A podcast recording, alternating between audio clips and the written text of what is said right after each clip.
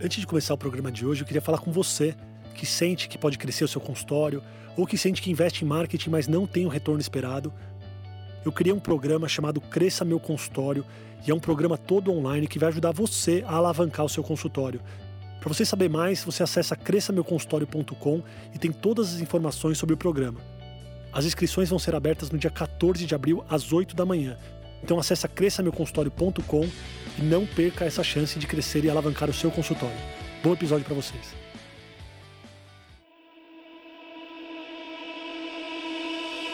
Está no ar o podcast O Consultório Entrevista.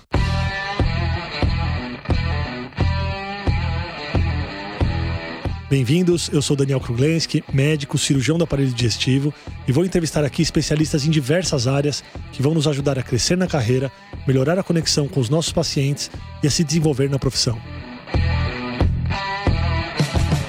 No programa de hoje a gente vai falar sobre equilíbrio e saúde mental. A medicina por si só é uma profissão que tem bastante estresse no lidar do dia a dia e tem um índice de burnout muito elevado. E se a gente colocar alguns outros fatores que acontecem hoje em dia, como a aceitação de que é normal a correria do dia a dia. A gente viver na era da informação, então a gente tem um tsunami de informações com quais a gente tem que lidar. E também o lidar com as mídias sociais e as diferentes plataformas que surgem diariamente e aquela sensação que a gente precisa estar presente em todas elas e que a gente não está dando conta de nenhuma delas. Tudo isso tem feito com que o burnout médico da área da saúde vá para as alturas e seja o mal do século. E para falar sobre esse equilíbrio aí de saúde, equilíbrio mental, de corpo, de alma, eu convidei a Mariana Ferrão. A Mari, ela viaja o país dando palestras sobre bem-estar, saúde e escolhas de vida. Ela é jornalista de formação, ela atuou por 18 anos como apresentadora de TV, com passagens no Grupo Bandeirantes e na TV Globo. E após oito anos trabalhando no segmento da saúde à frente do programa Bem-Estar, ela optou por fundar a própria empresa, a SoulMe, uma well-tech de impacto social com foco em saúde mental e emocional. A marca trabalha no B2C com conteúdos diários e no B2B com empresas que querem construir engajamento dos colaboradores numa melhor qualidade de vida. Mari, muito obrigado por aceitar o meu convite. Obrigada a você pelo convite, é um prazer imenso estar aqui. Te chamo de doutor ou não te chamo de doutor no podcast? Não, não precisa, é totalmente informal. E eu vou te chamar de Mari o tempo todo. Tá bom, então combinado. E aí, Mari, você sente que o burnout é o mal do século? É tão difícil a gente falar de mal do século, sendo que a gente tem Covid aí pairando na atmosfera, né? E depressão também. Ah, sim. Como uma causa muito forte. Até também que os dois estão muito ligados, né? Depressão e burnout, enfim, um pode levar o outro. É difícil, eu acho, que a gente falar de mal de século. Sim. Eu não sei, talvez eu acho que o mal do século seja a desinformação sobre esse assunto, né? A nossa dificuldade ainda para falar sobre tudo isso, o tabu que ainda é a gente falar de saúde mental. É muito difícil a gente enxergar isso de uma maneira clara, cristalina e querer olhar para essas questões verdadeiramente. Eu sinto que tem muita gente que está disposta, talvez, a ouvir mais, mas quando a gente vai para as empresas, de fato, eu percebo que ainda é muito pequena a vontade verdadeira de fazer algo. Quem te procura na Soumi? Quem me procura? Empresas de diversos setores, desde varejo até farmacêuticas. Então, tem muitas procuras diferentes de empresas de serviço para falar sobre saúde mental. Mas o que eu sinto, até não especificamente da Soumi, tá? Mas eu tenho muitos amigos que estão dentro dessa área de tecnologia mesmo para lidar com saúde mental e que tem feito trabalhos incríveis assim de mostrar para as empresas através de dados muito consistentes o que está acontecendo de fato com os colaboradores e o que a gente percebe é que na hora que as empresas têm um retrato ali, digamos assim, da calamidade em que os colaboradores estão, fica muito difícil encarar isso. E aí muitas empresas acabam sem saber o que fazer, desistindo de tudo, assim, tipo, não, eu não quero nem ver isso. Então eu acho que isso é uma grande questão, assim a gente não tampa esse sol com a peneira, sabe? Sim.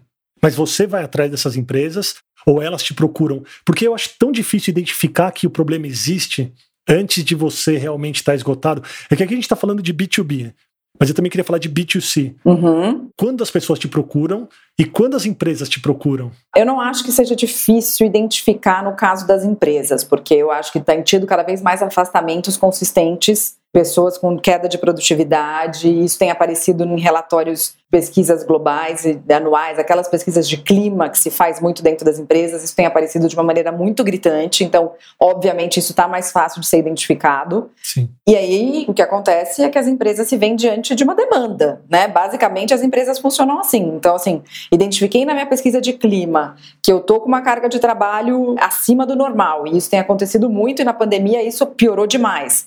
Né? Identifiquei identifiquei que tem gente que está colocando a setinha do estresse lá para perto do ponto máximo.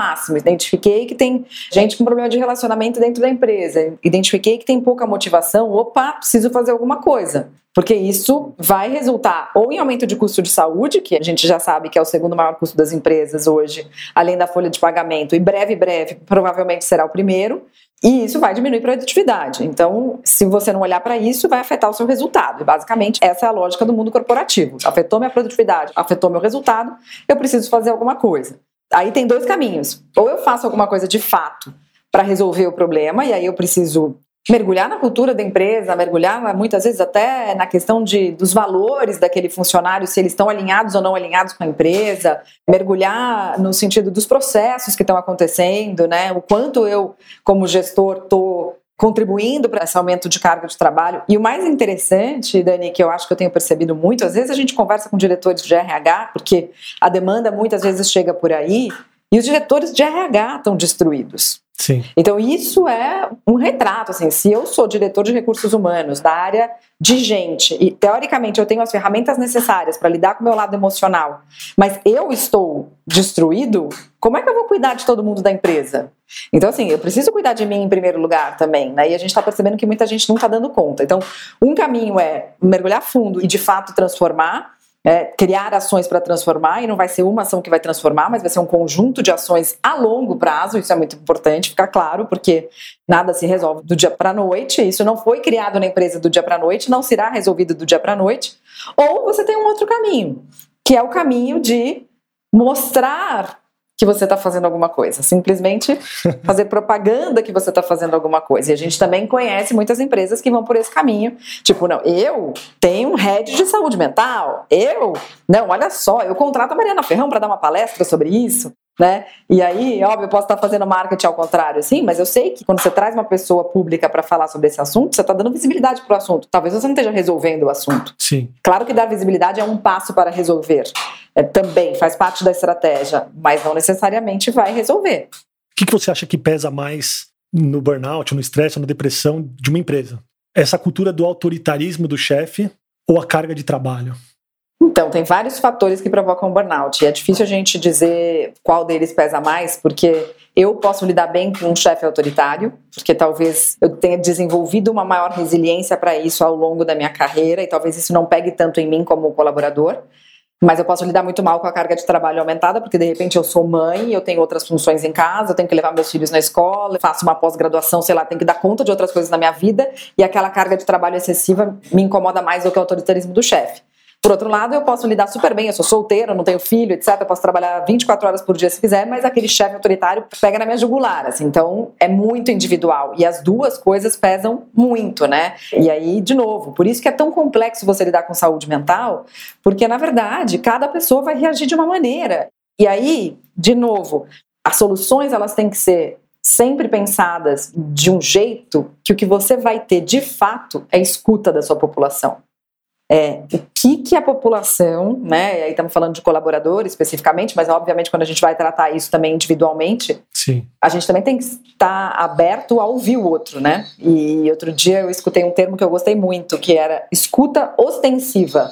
Né, a gente sempre ouve falar de escuta ativa e tal, claro, né? É importante a gente ouvir com atenção todo o que as pessoas estão dizendo pra gente, mas a escuta ostensiva, ela vai além. Ela é aquela escuta que fala assim, putz, o Dani, ele sempre entra aqui para gravar o podcast e tá tudo arrumadinho ali atrás dele, até porque eu sei que a esposa dele é uma personal organizer maravilhosa e tal, não sei o quê, mas de repente a casa dele tá bagunçada. Cara, eu tô te olhando, eu tô te vendo e percebendo, mesmo que você não esteja falando nada, percebendo que tem alguma coisa diferente com você. Né? A mesma coisa, sei lá, eu me maquio de manhã cedo e de repente eu entro três dias seguidos sem pentear o cabelo alguma coisa a Mari tem. O que será que aconteceu essa semana, né? No mínimo, assim, Mari, tá tudo bem, né? Tá tudo bem com a sua família? Então tem uma escuta que vem antes da pessoa dizer alguma coisa, ou vem junto com o silêncio da pessoa, em muitos casos. Eu acho que isso é importante ficar claro. E nesse lugar dos calls, né, em que a gente entra num call já pá, tipo, vamos tratar disso, disso, disso, disso. Vamos sair porque daqui a pouco terminamos às quatro horas, mas daqui a pouco às cinco já tem um outro, ou às quatro e cinco já tem o um outro, tal, não sei o quê. Não dá tempo de fazer isso. Porque não tem mais o cafezinho, não tem mais o encontro fortuito, não tem mais nada disso. A gente está sobrecarregado mesmo, então às vezes você também não usa os outros recursos para fazer essa escuta. Tipo, entrou numa reunião, viu que tem alguma coisa diferente? Aciona no WhatsApp. Tá tudo bem? Achei que você estava meio esquisito na reunião hoje, no Zoom hoje. O que aconteceu? Então, há outros recursos para a gente fazer isso, mas precisa ter disposição, né? E o que é muito grave no burnout é que muitas vezes, quando você tem algo que pega muita gente ao mesmo tempo, e eu acho que a gente está exaurido, não estou falando que está todo mundo com burnout, mas nós estamos todos exauridos.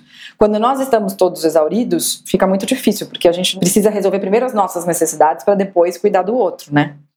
Sim. Sim. Quando a gente lida com alguém ou quando a gente convive com alguém diariamente, às vezes a gente consegue perceber alguma incongruência, né? Igual você disse. Pô, a Mari tá sempre maquiada e agora ela tá postando já faz duas semanas, sei lá, toda largada. Alguma coisa tá errada. Ela tá falando bom dia, gente, tá tudo ótimo, mas tem uma incongruência aí. Agora, para a própria pessoa entender e aceitar, ou até realmente notar que alguma coisa não tá bem, às vezes é um pouco mais difícil. Como é que faz para a pessoa notar antes de chegar no limite? É difícil, né? Assim, se a pessoa não nota. Então, tem alguns sintomas clássicos, né, do burnout.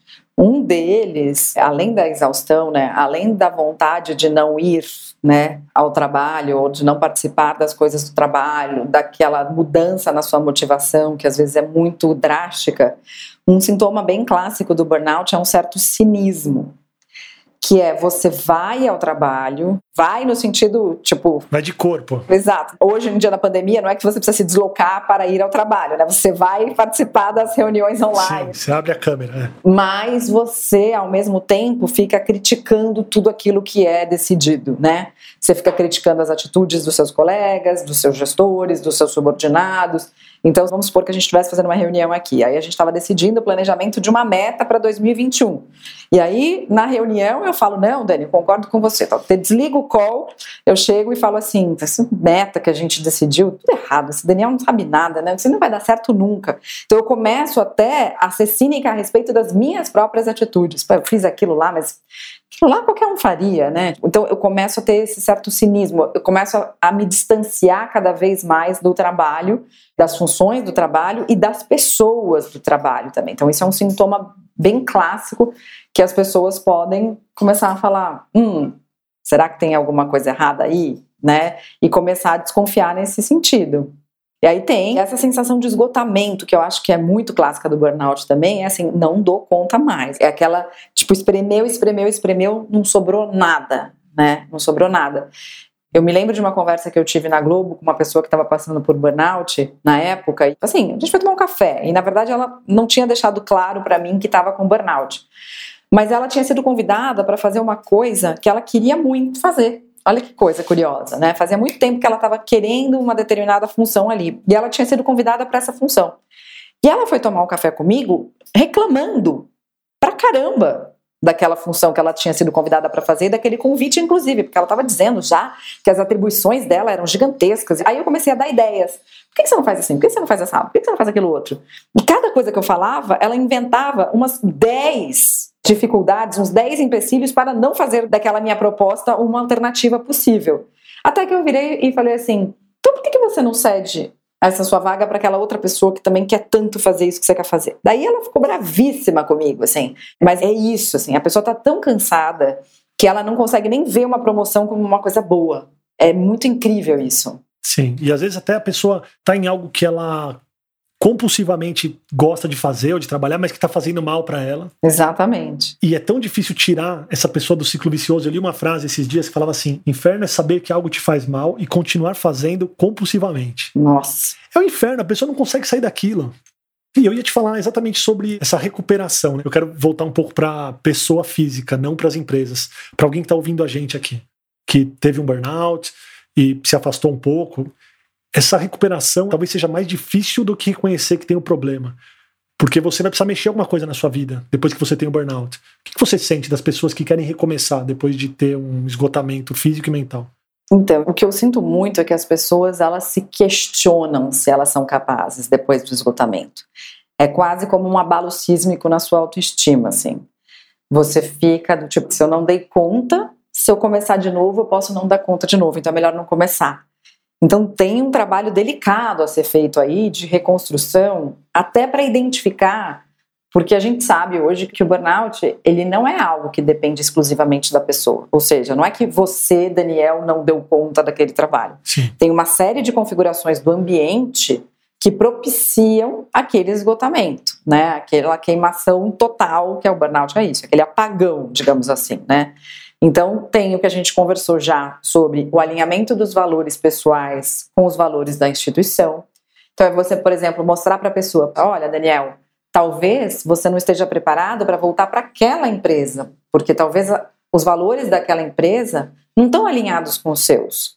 Mas talvez tenham outras empresas que você pode procurar no mercado para você ter mais chance de não sofrer a mesma coisa de novo.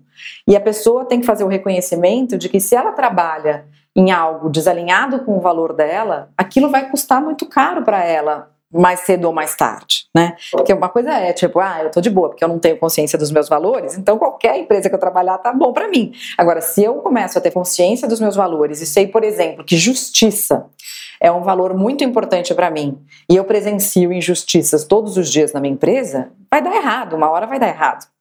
Né? Então, essa história do alinhamento de valor e reconstruindo isso, fazer a identificação dos seus valores, essa questão de equidade, de justiça, de respeito, também é uma questão muito importante na história do burnout. Quando você presencia isso dentro de uma corporação, né, ou seja, a falta de equidade, a falta de justiça e a falta de respeito, isso também é um fator que pesa muito, né? E aí você entender que isso é importante para você e você buscar uma corporação que honre esses valores é fundamental.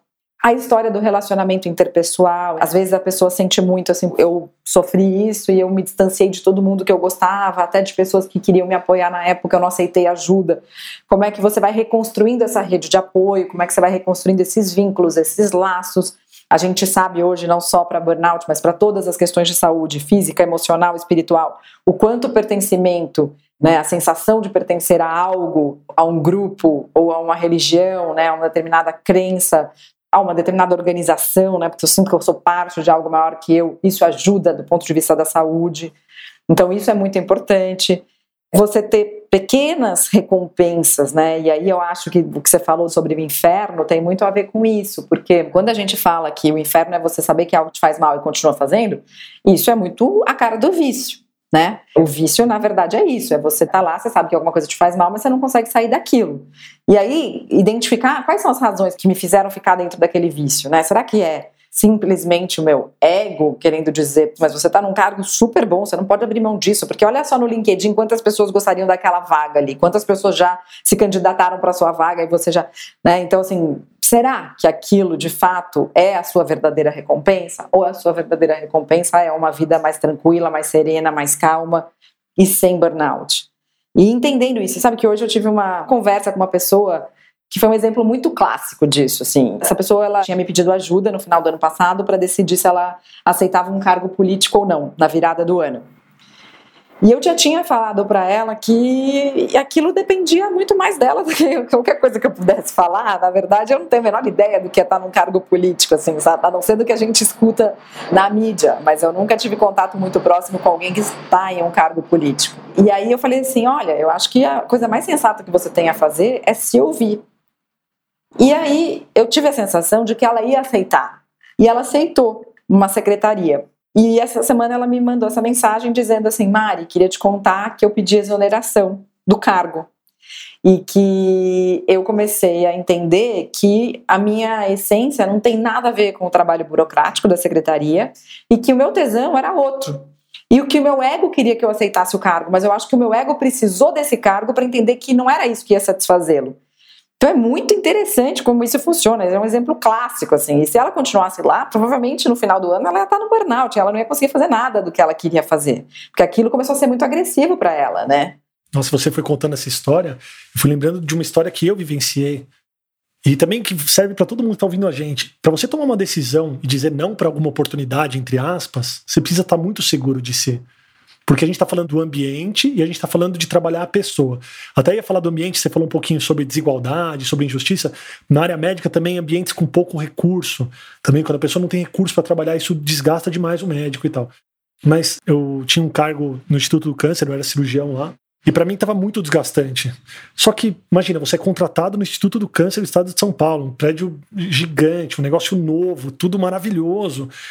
Mas para mim era muito desgastante, eu não gostava de ir para lá. Eu ia para lá com um aperto no coração. Eu tinha um plantão que entrava sábado e saía domingo. Na quinta-feira eu já estava sofrendo. E eu sofri por um ano.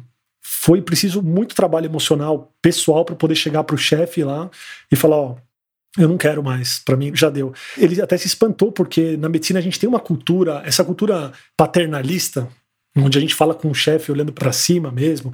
E tem muito de respeito nisso também, mas também você tem muito cautela para falar, cuidado. É difícil a gente recusar uma oportunidade que vem de cima, mesmo que a oportunidade seja boa para quem está te oferecendo, não para você que está pegando. Então a gente acaba pegando muita coisa. E falar não foi muito difícil. Então, eu acho legal para quem está ouvindo a gente aqui, se você tiver uma situação que te desgasta demais, e eu gosto de fazer aquele exercício de você dividir a sua semana em tudo que você faz e ver se tem alguma coisa que te consome mesmo e que realmente não te faz feliz. Respira fundo.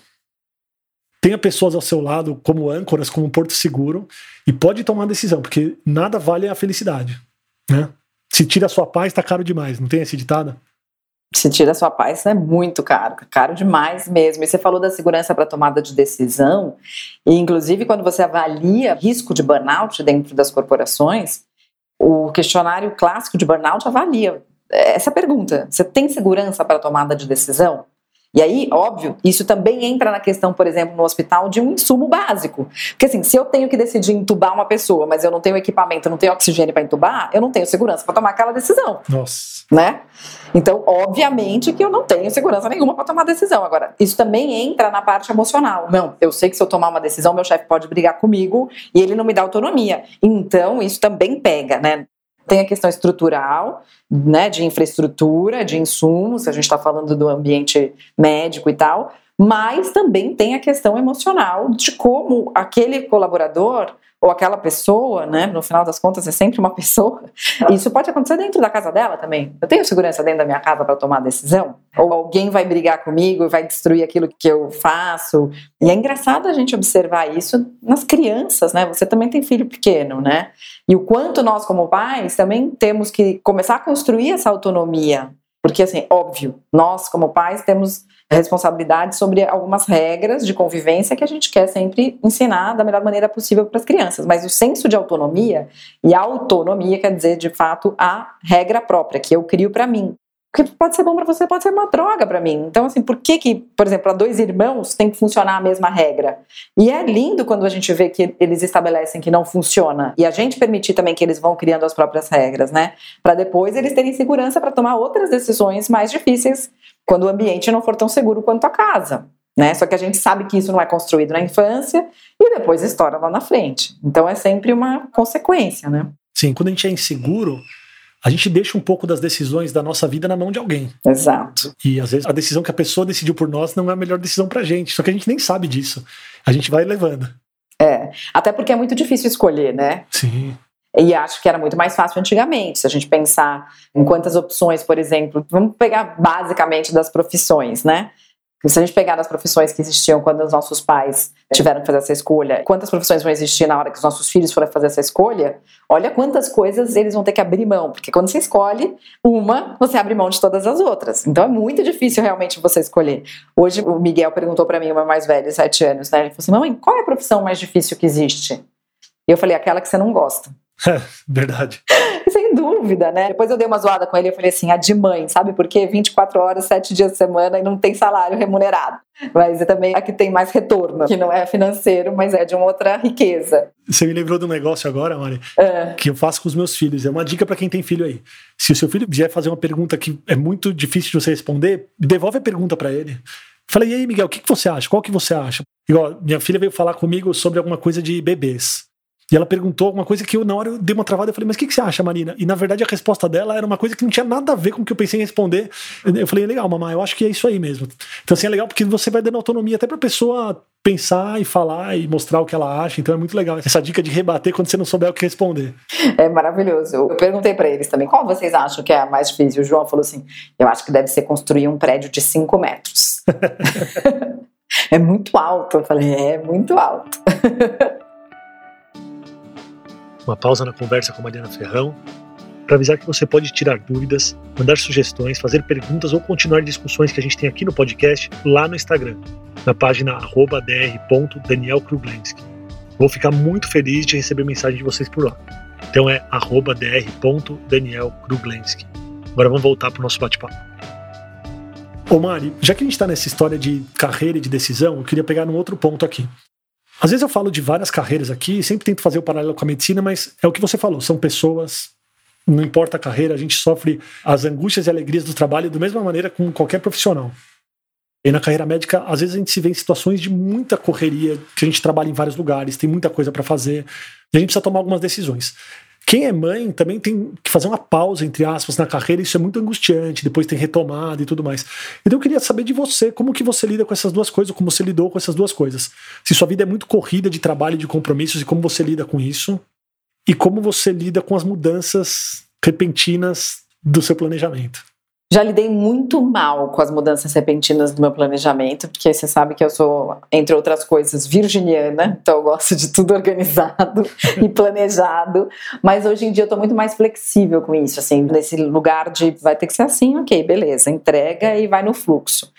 Mas ontem eu escutei dos meninos, por exemplo, na hora de dormir, eles falando assim: eu tô gostando mais do papai atualmente. Ai, meu Deus do céu. E aí. Aquele aperto no coração. Aí eu falei: é, é, porque ele tá brincando mais com a gente. Você anda trabalhando demais. Hum. Então, assim, opa, feedback no ar, né? Sim. Então, eu acho que tem uma questão, porque essa coisa de trabalhar em casa também, você acha que você tá perto deles, mas para eles, você não tá. Porque você só tá perto deles quando você tá de fato sentada brincando de alguma coisa, né? Ou que seja assistindo um filme na TV junto, né? Lendo uma história, enfim. Mas às vezes isso realmente não é possível pela carga de trabalho, né? E eu tento me organizar hoje em dia para ter esses momentos, inclusive, na agenda. Né? Então, quando eu faço a minha divisão lá por slots, eu coloco um momento para ficar com eles. Perfeito. Porque senão não vai dar. Senão você acaba preenchendo os horários com outras coisas e aí você não consegue. Agora, tem os meus momentos de cuidado que eu acho que são absolutamente fundamentais para que eu possa trabalhar melhor e até para que eu possa ser uma mãe melhor também. Então, assim, eu garanto que eu vou lá meditar todos os dias, eu garanto minha atividade física durante a semana, eu garanto os meus momentos de leitura e de estudo, porque eu sei que eu estou numa fase que eu estou querendo cada vez mais estudar, então isso é importante para mim. Então, de novo, né, aquela história de você se cuidar para você conseguir cuidar do outro mesmo. Mas é muito difícil. Eu sempre quando eu falo, especialmente para grupos de mulheres, né, eu sempre falo assim: a gente não vai dar conta. E tá tudo bem é difícil das mulheres aceitarem isso. É muito difícil. Porque, óbvio, eu já me cobrei muito por isso também. Mas hoje em dia eu falo, a verdade é essa, por que eu vou lutar contra a verdade?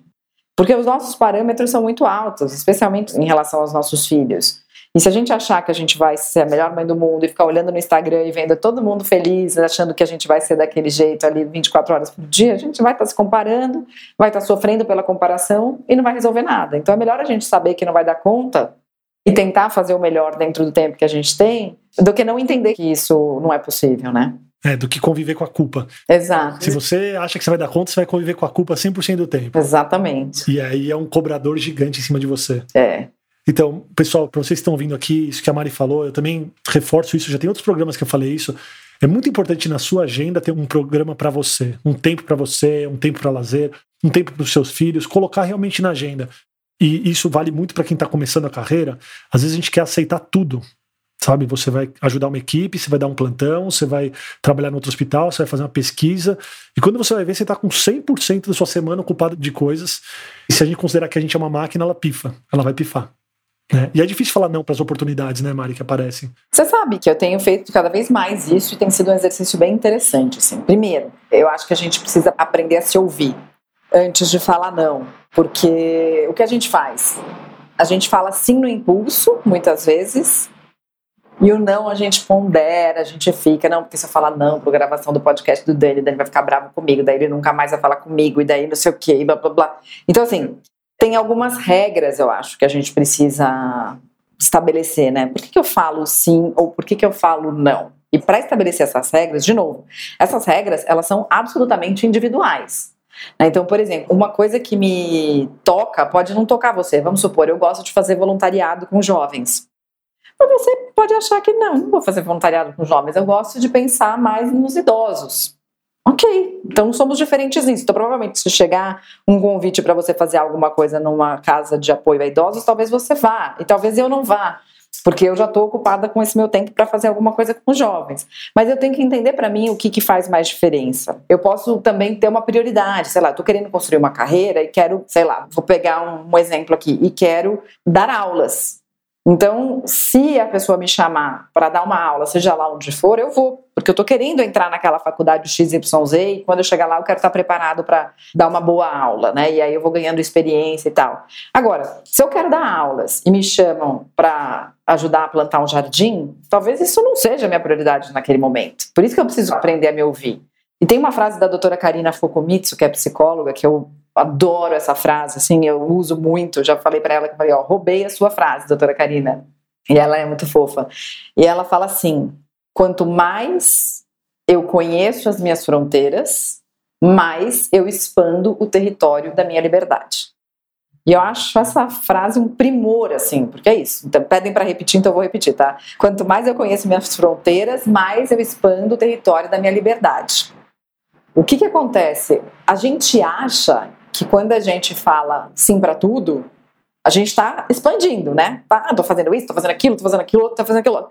Mas a gente não percebe que quando a gente fala sim para tudo, a gente está se espremendo no meio de um monte de coisa que talvez não tenha nada a ver com a gente. E eu tô falando isso de cátedra, assim, porque eu já fiz muito isso na vida, mas muito.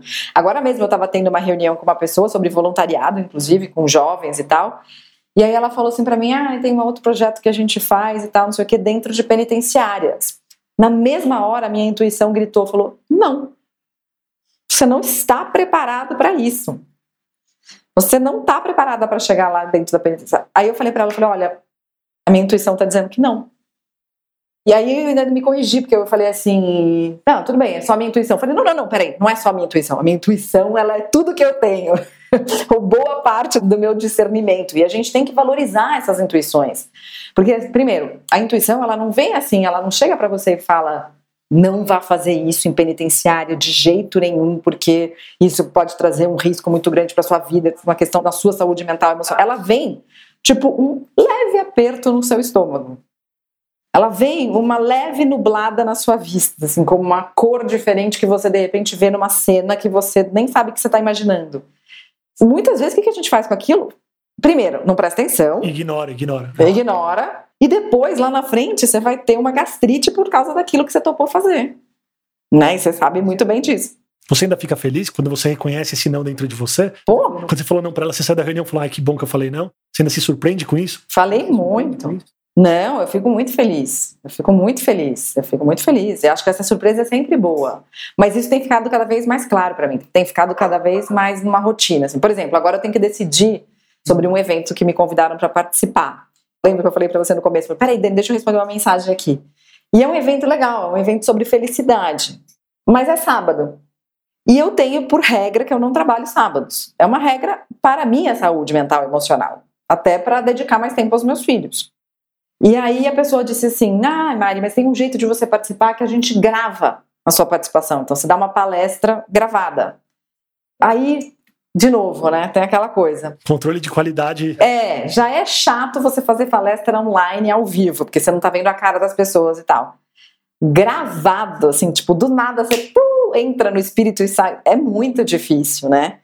Então, também estava aqui tentando entender e ouvir minha intuição do tipo, quero ou não quero, porque é um negócio legal, mas. E aí eu acho que é legal a gente perceber isso, porque às vezes tem alguma coisa que dá um nozinho ali no meio que não vai resolver se você fizer. E se tiver esse nozinho, a chance de ser ruim é muito grande. E a chance de te custar depois, de você ter essa preguiça que você falou que tinha, quando você dava plantão, né, que na quinta-feira você já começava a sofrer. Eu já passei muito por isso também, já dei plantão inúmeras vezes na minha vida, né? Então é, é engraçado. É louco a gente estar tá tendo essa conversa hoje, porque eu tive um sonho essa noite muito curioso. Eu sonhei que eu tinha um mapa da Globo, com os programas da Globo numa caixa de areia, só que a caixa de areia de gato. Eu tenho duas gatas, né? E eu tinha que marcar para que programa eu voltaria. Na areia eu tinha que botar um báculo que eu tenho. Báculo é um instrumento de poder que me deram de presente dos incas e que eu uso às vezes para meditar e tal. Tem uma pedra super bonito. E eu tinha que colocar aquilo que eu uso para as minhas meditações, que é uma coisa super íntima minha, e marcar numa caixa de areia. E eu me lembro no sonho do meu embrulho, porque eu não queria escolher nada. Então, às vezes, assim, as pessoas falam: não, você tem que escolher. Como assim você vai abrir mão de um negócio desse, né? E isso aconteceu muito quando eu saí da Globo. Como assim você saiu da Globo? E às vezes é isso, simplesmente não quero, igual essa minha amiga que não quis aceitar a secretaria mais, que quis sair da secretaria, né? Sim, sim. Às vezes, quando dão duas opções pra gente, quando a gente não tem muita autossegurança, a gente não percebe que a gente tem a opção de não pegar nenhuma das duas opções. E a gente fica pensando qual eu pego, qual eu pego, qual eu pego. Não, não, peraí, eu não preciso pegar nenhuma das duas. Posso estar feliz do jeito que eu sou. Ô Mari, eu só quero voltar e a gente já vai encerrar, mas quando você falou das fronteiras, foi muito legal a frase que você falou. Eu quero falar para quem me ouve aqui, para quem ouve a gente, que não existe um caminho certo ou um caminho único. Às vezes tem colegas meus que querem ter o maior movimento cirúrgico de um hospital. Então, plante para isso e não deixe outras coisas te espremerem dentro desse seu sonho. Porque às vezes a pessoa fala, ah, mas para trabalhar muito é errado, o melhor é fazer uma coisa que eu trabalho menos. Não, se você quiser trabalhar muito, operar muito, você pode fazer isso. Mas tenta deixar o seu caminho livre para você fazer isso. Ou se você quiser ser um pesquisador, se você quiser trabalhar num pronto-socorro, ou se você quiser só trabalhar em consultório, ou se você quiser ser um infoprodutor na medicina, mas deixe seu caminho livre para isso, o terreno fértil para isso e não deixe as outras coisas invadirem. Eu achei a frase maravilhosa. É muito, porque é exatamente isso. Tem que deixar o terreno fértil para você poder plantar ali e não ter obstrução, né? É quase como uma cachoeira, você falou disso, né? Quase como uma cachoeira, tem um fluxo, ela vai chegar em um determinado lugar, vai desembocar num rio, vai desembocar depois lá na frente no mar. Às vezes a gente não percebe que a gente está colocando as pedras no meio do caminho dessa cachoeira, né? Ela já está indo no fluxo, a gente criou aquela cachoeira, a gente criou o abismo para poder o rio saltar ali, mas a gente fica o tempo inteiro botando pedras no caminho do nosso próprio fluxo. Então a gente tem que aprender a tirar essas pedras para a gente poder deixar o fluxo, que é o nosso natural, trazer os resultados que a gente de fato quer. Perfeito. Ô Mari, quem quiser te procurar, quem quiser procurar a Soulme, seja como empresa, seja como pessoa física que está ouvindo aqui o podcast, como faz para te encontrar? Bom, Mariana Ferrão nas redes, arroba Mariana Ferrão no Instagram, no LinkedIn também. E tem o meu e-mail direto, que é mariana arroba soumi.com, sou de alma, me.com, soumi.com. Pode mandar lá que depois eu encaminho para a nossa equipe interna. Se preferir ir direto no atendimento, é atendimento arroba soumi.com. Você quer falar um pouco da Soumi, o que vocês têm feito para as pessoas? A gente tem um projeto muito legal, Dani, que tem muito esse foco do burnout e que a gente está investindo bem pesado nele nesse ano especificamente, que chama A Gente Se Cuida. E aí é um agente tudo junto, porque ele é o agente que vai cuidar do outro e também a sensação de que todos nós cuidamos um dos outros. E é um projeto que faz treinamento dentro das corporações com pessoas que estão dispostas a falar mais de saúde mental e emocional, ou seja, os próprios líderes ali. A gente gosta muito de fazer esse trabalho com lideranças ou com cargo de gerência e pessoas que já estão mais dispostas a falar sobre isso e que querem aprender mais para se autogerir melhor nessa questão da saúde mental e emocional, mas para que depois essas pessoas possam ser propagadores dentro da corporação dessa mudança, dessa transformação para garantir um ambiente mais seguro. E aí tem uma série de ferramentas que a gente oferece no Agente Se Cuida, desde entrevista motivacional, desde atenção ostensiva, como eu falei, de escuta ostensiva, atenção plena, uma série de coisas construídas pelos especialistas da Soulme. Tem um psiquiatra e uma psicóloga por trás desse projeto e a gente está levando isso para dentro das corporações. E esse é um projeto que, para mim, é muito importante porque eu entro nesse projeto como um sponsor do projeto, mas eu não sou o projeto. E isso é muito legal, porque a Soumi, ela está crescendo e está tomando as pernas próprias dela e está cada vez mais deixando de ser Mariana Ferrão e está andando com as próprias pernas. Eu acho que isso também é, faz parte dessa minha delimitação de fronteiras para abrir o meu território de liberdade, para eu poder ficar focada naquilo que eu faço melhor, que é a produção de conteúdo, que são as palestras. Como eu te disse, eu voltei a estudar esse ano, estou muito feliz, fazendo uma pós-graduação.